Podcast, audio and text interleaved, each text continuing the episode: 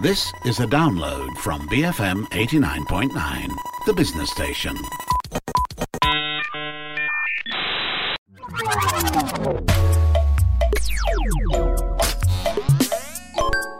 Hi, I'm Hanif Baharuddin, and this is GG Well Played, the show that talks about all things video games. We'll be rounding up some of the biggest news and releases from the month of April with Jonathan Leo from kakuchopurei.com. Let's start with the news. It's actually a lot. In fact, I may need to touch upon a bit of important news that came out right after the last recording. Like, there's actually just a bunch of key stuff that happened. So, at the tail end of March, there were two big pieces of news that popped up. So, firstly, famous indie developer Mohammad Fahmi, who made Coffee Talk, has passed away late, late March. He was 32. He died from an asthma attack, unfortunately. Um, he's survived by his family, his sister. The game industry in Southeast Asia has mourned for him to the point where there was actually a fundraiser sale for Coffee Talk and what comes after two of his beloved famous games, with proceeds going to Fahmi's family. I personally didn't meet him myself, but I know a couple of my friends and indie game developers who loved his company and loved talking with him, especially about anime waifus and video game waifus and, you know, you know, retro RPGs and classic games. So he will be missed. Now, the second piece of news is E3 2022 being cancelled for this year. It might be delayed to next year, but it looks like a lot of like sources here and there have been stating that E3 may be a bust because of people because without the vendors and without the publishers around E3 is literally nothing. It's just an empty show floor. And a lot of these publishers and developers know how to make their own press conferences and their own video presentations like Nintendo has been doing for quite a while. And plus Geoff Keighley's Summer Games Festival, I don't know the correct name of that, but I just call it the Geoff Keighley show. Basically is the replacement for that. So take of that what you will. We don't know what happens in the future, but definitely no E3 2022 this year. But the replacements will be doing a better job, in my opinion, lah. Anyway, No E3 at all, meaning no, no, not even the virtual event, right?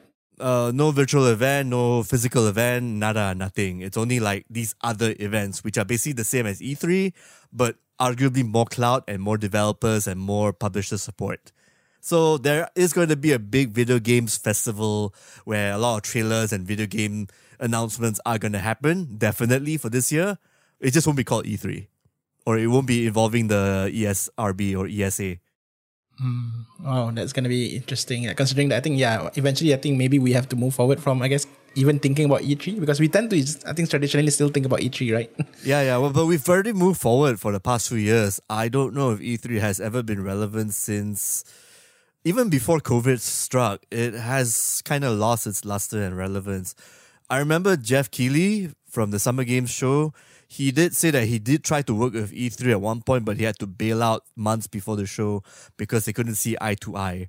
I mean, there's actually a lot of stuff that happened behind the scenes I can't get to, but generally, that impetus that happened like a couple of years ago set the stage of what what what has happened now, lah. Basically, so this is just a eventual course of E3 being the dead dinosaur, basically. I guess at this point in time.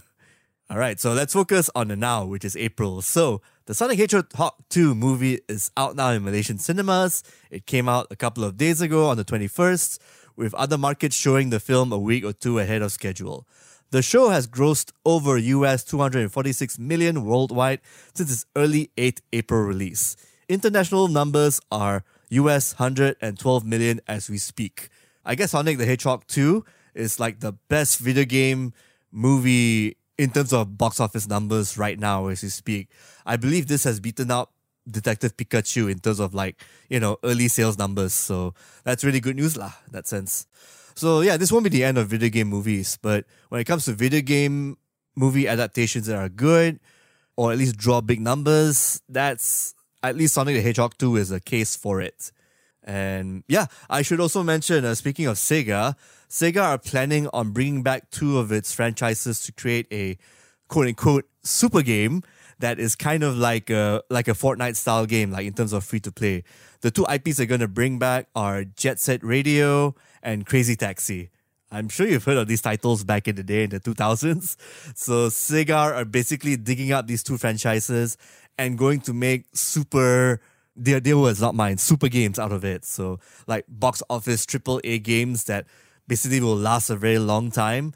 Basically following the Fortnite model, not necessarily the battle royale format, but more like the free to play, you know, long lasting life service style format. So it's a bit odd that I'm hearing about this and then I, I I'm very split on this. I mean, I do want to see Jet Set Radio and Crazy Taxi come back, but as like a full fledged triple A combined life service kind of deal, I don't know. I mean, I don't think I see Sega being the ones who can pull this off really well. I mean, they've they've been better at doing, I guess, JRPGs with uh, Valkyria Chronicles and doing action games like the Yakuza series. So I hope this isn't a case of them biting off more than they can chew. But we'll see, we'll see. I mean, I, I, I am how do you say cautiously optimistic. Again, I do like I do like these old games, but in this kind of new format, I'm not so sure. It could be just like a cash grab for all we know. Yeah, that's the thing. I mean, I mean, I would be happy with just a, a, a remake of those two games or like a remaster of those two games. But they seem to be a bit more ambitious, I suppose. And yes. yeah, let's wait and see. yeah, a super game. That's what that's what they say on the press release. Super games. So it's insane that they come up with such a kind of technique. I mean, the way of actually spinning it, but it's yeah. I mean, why not just have it like a standalone. I mean, that's just what I would like to see, like a remake that stands on its own, and then when you can expand it with DLC instead of like having it as a live service. I mean, it's sounding more and more like a live service, free to play style kind of experience. Like, I guess a good example is Sega's own Phantasy Star uh, Online 2, the the new one that the new, new new RPG that came out last year and the year prior, the new Genesis mode. So I think they want to follow that model, but we'll see. So, another news is Monkey Island is making a return. It's getting a sequel. The game is called Return to Monkey Island, and it will have the original writer and game designer Ron Gilbert on board. He is bringing his studio, Terrible Toybox, to create the game, along with Devolver Digital and Lucasfilm Games, with the latter owning the IP. So the game itself is the, I mean, you know what the Monkey Island series is, right? It's the original adventure game that actually basically it's revolutionary in the sense where it actually changed up how adventure games feel and play in the late 80s and early 90s on the PC. In fact, I think the very first Monkey Island, Secret Monkey Island, has been ported so many times. The sixth game, uh, Return to Monkey Island, is basically going to follow the story from Monkey Island 2, LeChuck's Revenge. So, because Ron Gilbert did state that he is he wants to actually bring back elements from part 3, part 4, and part 5, but in terms of story, he's going to continue it from part two. So it'll be interesting to see how this goes, especially with the fact that they're actually bringing in old creators Dave Grossman and the music makers Clint Bajakian, Peter McConnell, and Michael Land back into this upcoming Monkey Island project. So have you played the old Monkey Island games before? I don't think I have actually. But sounds sounds, sounds interesting. Yeah, yeah, it is. They are interesting. If you can find like the PC ports of the the remakes of Monkey Island 1 and 2, you should try those. They're really well done. And uh, other news, we have the Xbox Game Pass and PC Game Pass officially coming out in Malaysia, Indonesia, Philippines, Thailand, and Vietnam. I think I've been telling you how great the Xbox Game Pass experience has been, right? Yeah, and then this time for the Malaysian version, you get to pay RM15 per month to play all the games on the Game Pass. Oh, that's great. Wow. Okay. On the flip side, PlayStation uh, Sony has announced that the PlayStation Plus three tiered service will be out in Southeast Asia on the 23rd of May before everyone else in the market because everyone else is getting it, I think, a month later or a couple of days later. So the service offered, I guess the service itself it offers free games, not new launch games, mind you, free games and classic games from the PlayStation library from 1, 2, and even the PlayStation 3 although the latter requires live streaming streaming content. So the highest monthly cost for the service is drumroll RM50 for the PS Plus premium version. You can actually scale it down to the lowest tier, but at the end of the day, I mean, after what I've mentioned about the Xbox Game Pass earlier on, it's not as cheap as the alternative, and you get launch day one games on the other service too. So, are you looking forward to the PlayStation Plus, the new revamp system? Well, I was pretty excited when I found out about this, uh, but I guess we have options now, so it's worth considering. In fact, maybe we can do like another conversation where we talk about again where we compare both services, right? Um, I think it's only fair to make the comparison six months after, like because all these kind of live services they're gonna be kind of broken off the bat, hundred percent. If there's anything I learned from Diablo 3 10 years ago, I know that stuff that's live and online from the get go is not gonna be, you know, perfect. So again, we'll give it like a six month grace period before we can judge it fully. I mean, yes, we'll write about it in the initial launch, but you won't know how a live service like this can work unless it's been tested through actual market conditions. Despite how, I mean, in fact, I don't think they even know, even announced the library. So I think PlayStation needs to actually hype it up further, like maybe announce what's promised early and then what's to happen in the next six months or even the next 12 months. It needs to hype it up, basically. It needs to promise people and stick to their promises that, yes, these old classic games will be playable day one on the PlayStation Plus because it's sad that they cannot play launch games. But I would like to pay for this service if I can play my old PlayStation 2 and even my old PlayStation 1 RPGs like Vagrant Story, Valkyrie Profile 2, Silmeria, all three Shadow Hearts games, or Rogue Galaxy, you know, all the old level 5 stuff that came out back then. Or heck, even Xeno Saga 1, 2, and 3. I don't like those games, but I do want to play them on the service just to so that I can make fun of them, you know. That's all the deal. And even the old Castlevania games, because at the time when games are trying to be like Devil May Cry in the hyper action bit, uh, Castlevania went that route and it was actually really fun. So yeah, I would like to play those old PS2 games on that service. Mm, but regardless, I think it's it's it's, good to, it's very good news for gamers uh, in general that services like this is finally making its way to uh, our shores, right? Yeah, but again, I want to actually see it and play it for myself before I can make any concrete judgment. But for now, Xbox Game Pass and PC Game Pass is still king at this point in time. Uh, any other news? We've got the latest Elden Ring speedrun record. You want to make a guess on what's the what's his fastest speedrunning technique is? The time? Maybe around three hours? no. Try six minutes and 59 seconds. So as of April 12th, uh, YouTube gamer by the name of Distortion2 has broken his own Elden Ring speedrun record, which is again 6 minutes and 59 seconds. This was an unrestricted speedrun, so he can save, quit the game, and come back again because they the community have acknowledged how buggy the game is, in a sense. So he exploited a lot of glitches. Basically, he'll go to one corner, he'll turn around, and then next thing you know, he teleports further on into the game.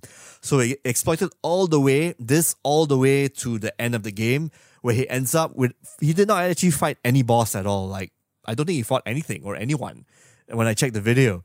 So he basically just reached all the way to the last part where basically he touches the, I think he broke the ring or whatever to become the Elden Lord.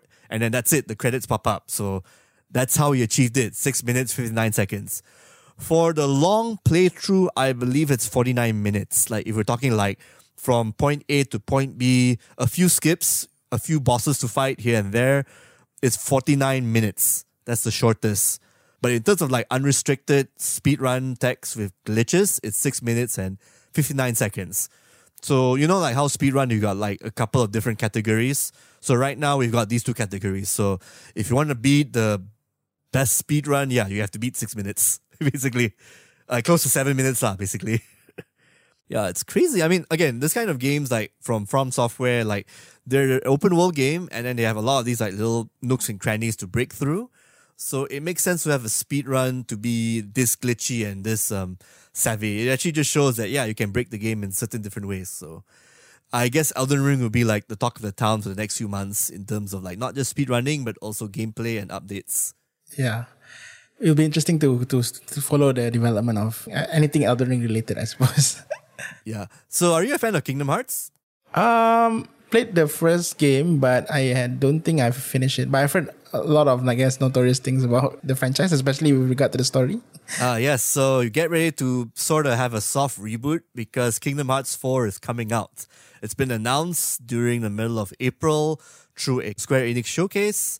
So the the trailer itself showcased a, real, realistic graphic style, which is actually one of the game's many worlds in this particular entry. I believe it's the afterlife of the game itself in that continuity.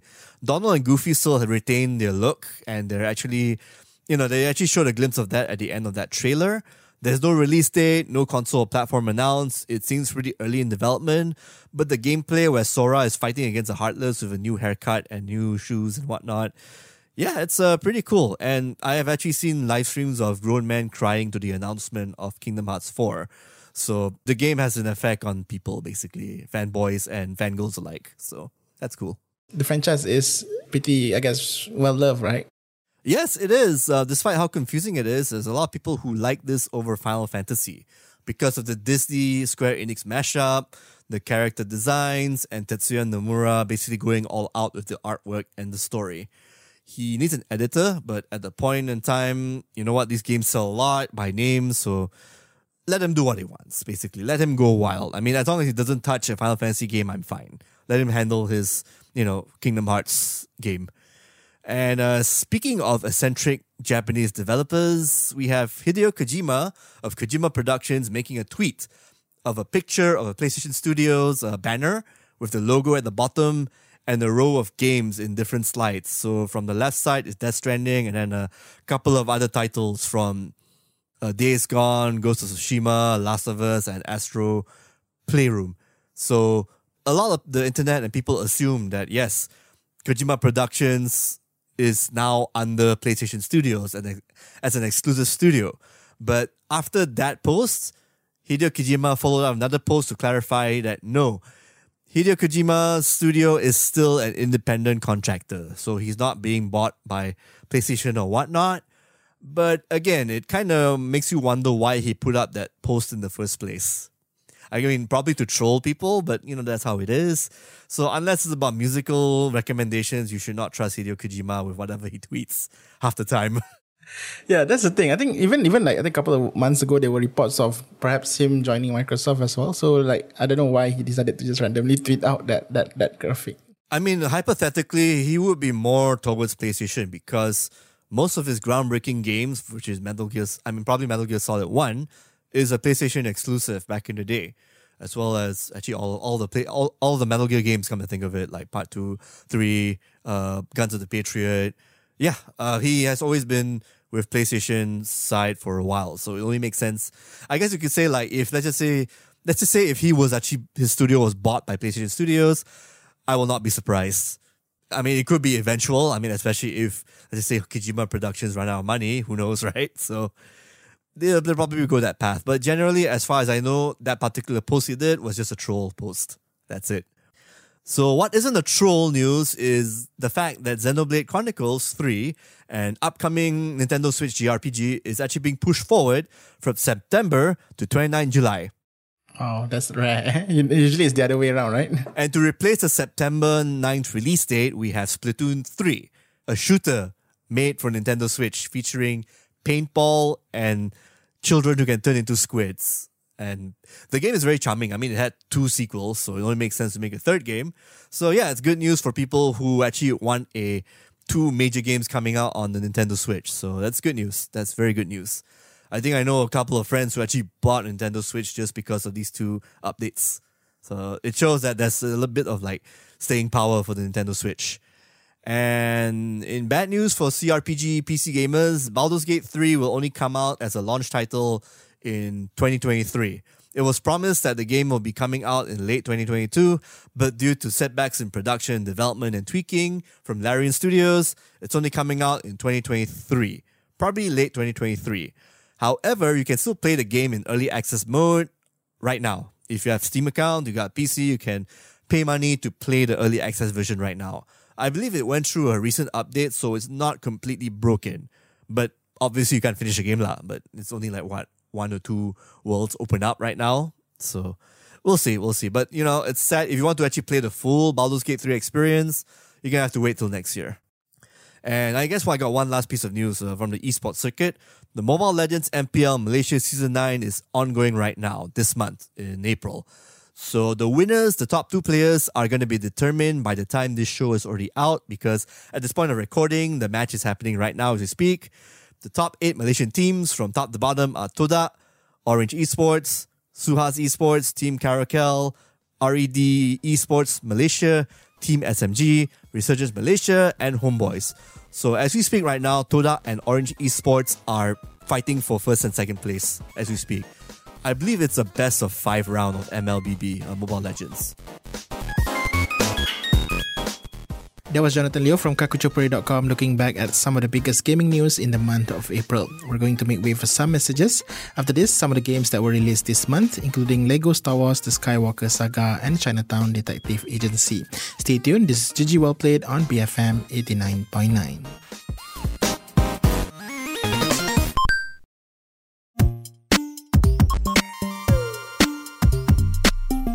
BFM 89.9, you're listening to GG Well Played. I'm your host, Hanif Baharuddin. Jonathan Leo from kakuchopurei.com joins me in our monthly roundup of news and games that were released this month. We've spoken about news earlier, so let's move on to the games that were released in April. Uh, well, there isn't like a really big AAA game that's being made, making headlines from now, maybe even in the next few months, if I have to be honest. I guess the biggest one right now is Lego Star Wars The Skywalker Saga, which came out early this month on April. So if you liked the Lego Star Wars games, this uh, Skywalker Saga is a huge improvement because of the controls, the combo system, especially you can do air combos now. And yeah, it actually it actually combines all the nine movies into a very coherent and humorous fashion. And you know, if you hated if you hated the recent trilogy, you'll love this game. That's all I'm gonna say. So it's, it's fun for the whole family to watch and play, and it's got a cohesive storyline. You get to play as all the different Skywalkers. You got Rey, you've got Luke Skywalker, Darth Vader. Spoiler alert! you know Anakin is Darth Vader, yada yada. And yeah, it's it's fun. You know, if you like a, again, it may not be for everyone, especially those who want a challenge. These games are made for family. But if you got like folks of your own, if you got like kids and whatnot, Lego Star Wars: The Skywalker Saga is the game to play with your family and friends it's a it's a multiplayer experience and offline and everything. Yeah, I had a look at the game and they seem to be, I guess, putting a lot of effort into it as well, right? I mean, you have voice voiceovers and then like yeah, literally playing the whole saga in one game. Granted, it's a Lego version, but still. Yeah, yeah, it's pretty cute and you know like bite sized and everything, so it's very appropriate for an all ages AAA experience.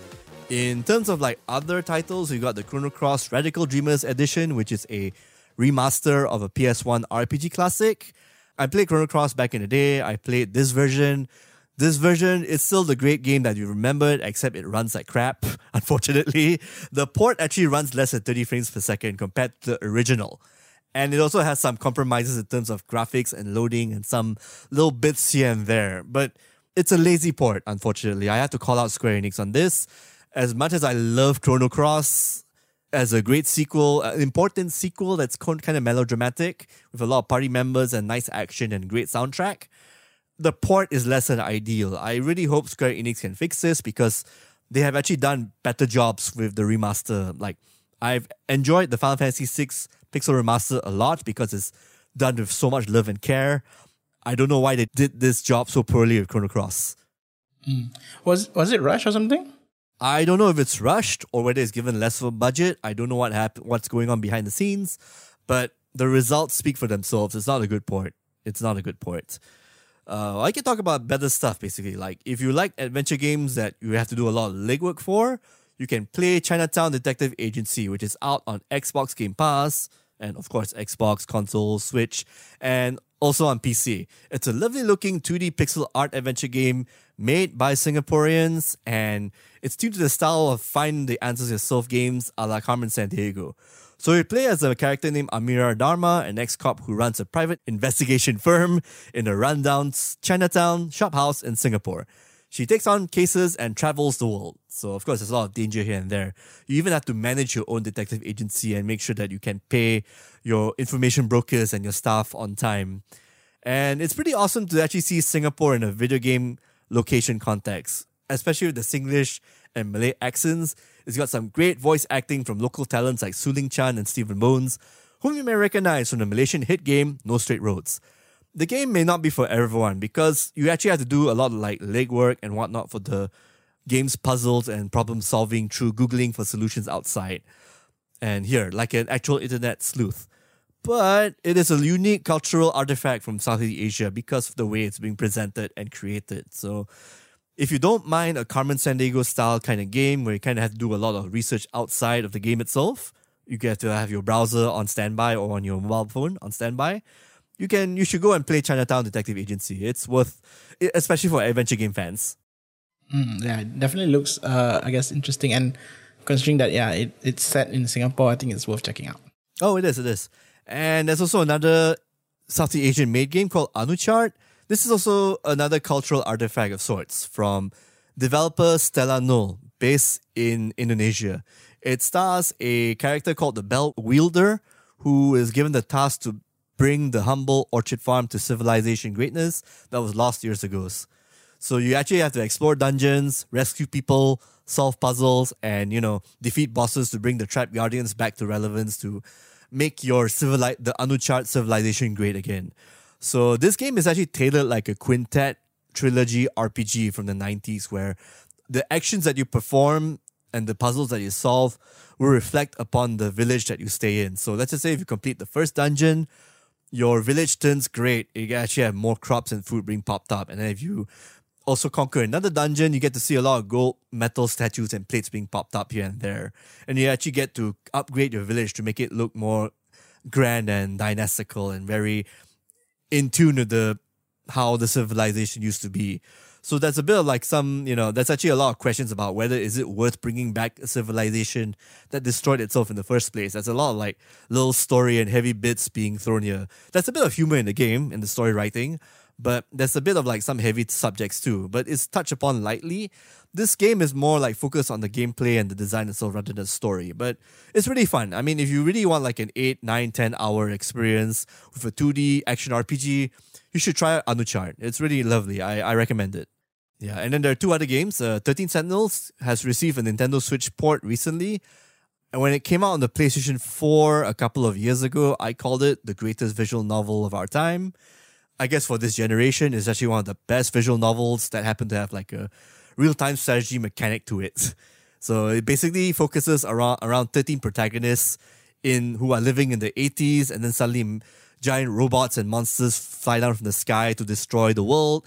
They have to figure out what's going on and try to solve the problem. It turns out that some of these children can, you know, pilot the robots.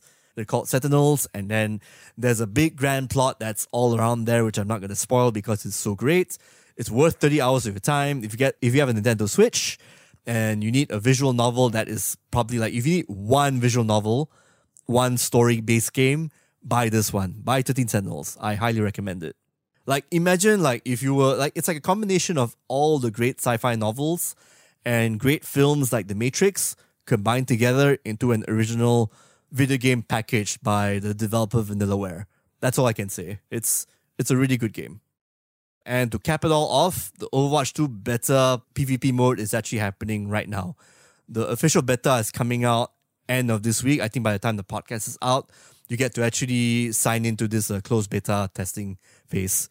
So right now, the only changes is they added a new character named Sojourn, railgun shooting character, DPS character. Some characters get a bit of like a reworking and whatnot. Doomfist, who was a very famous DPS character, is now a tank. Orisa has been reworked. Many other characters have been reworked. And instead of having a 6v6 mode, it's now 5v5. And they introduced a new mode called Push. I wish I could tell you more, but I actually haven't touched it yet. I'm only going to play it when the you know the beta actually comes out on the day itself. I believe that's on the 26th of April. Hmm. How long will the beta be be around? It'll be around until Blizzard says, "Oh, we're done." Basically, that's how, that's how they roll. They have no cut off date as I as we speak. They will probably announce a cut off date like three months before it cuts off. So we'll see how that goes. Um, though the actual release date of the game, that's still up in the air because Blizzard hasn't yet to make any announcement on the retail version. Okay. Otherwise, the game is, I guess, going well. I mean, the development of the game is going well. Well, I'll say this: a lot of the the response to the beta has been very overwhelming to the point where some journalists like myself cannot get in right now. We only can play it on the day itself.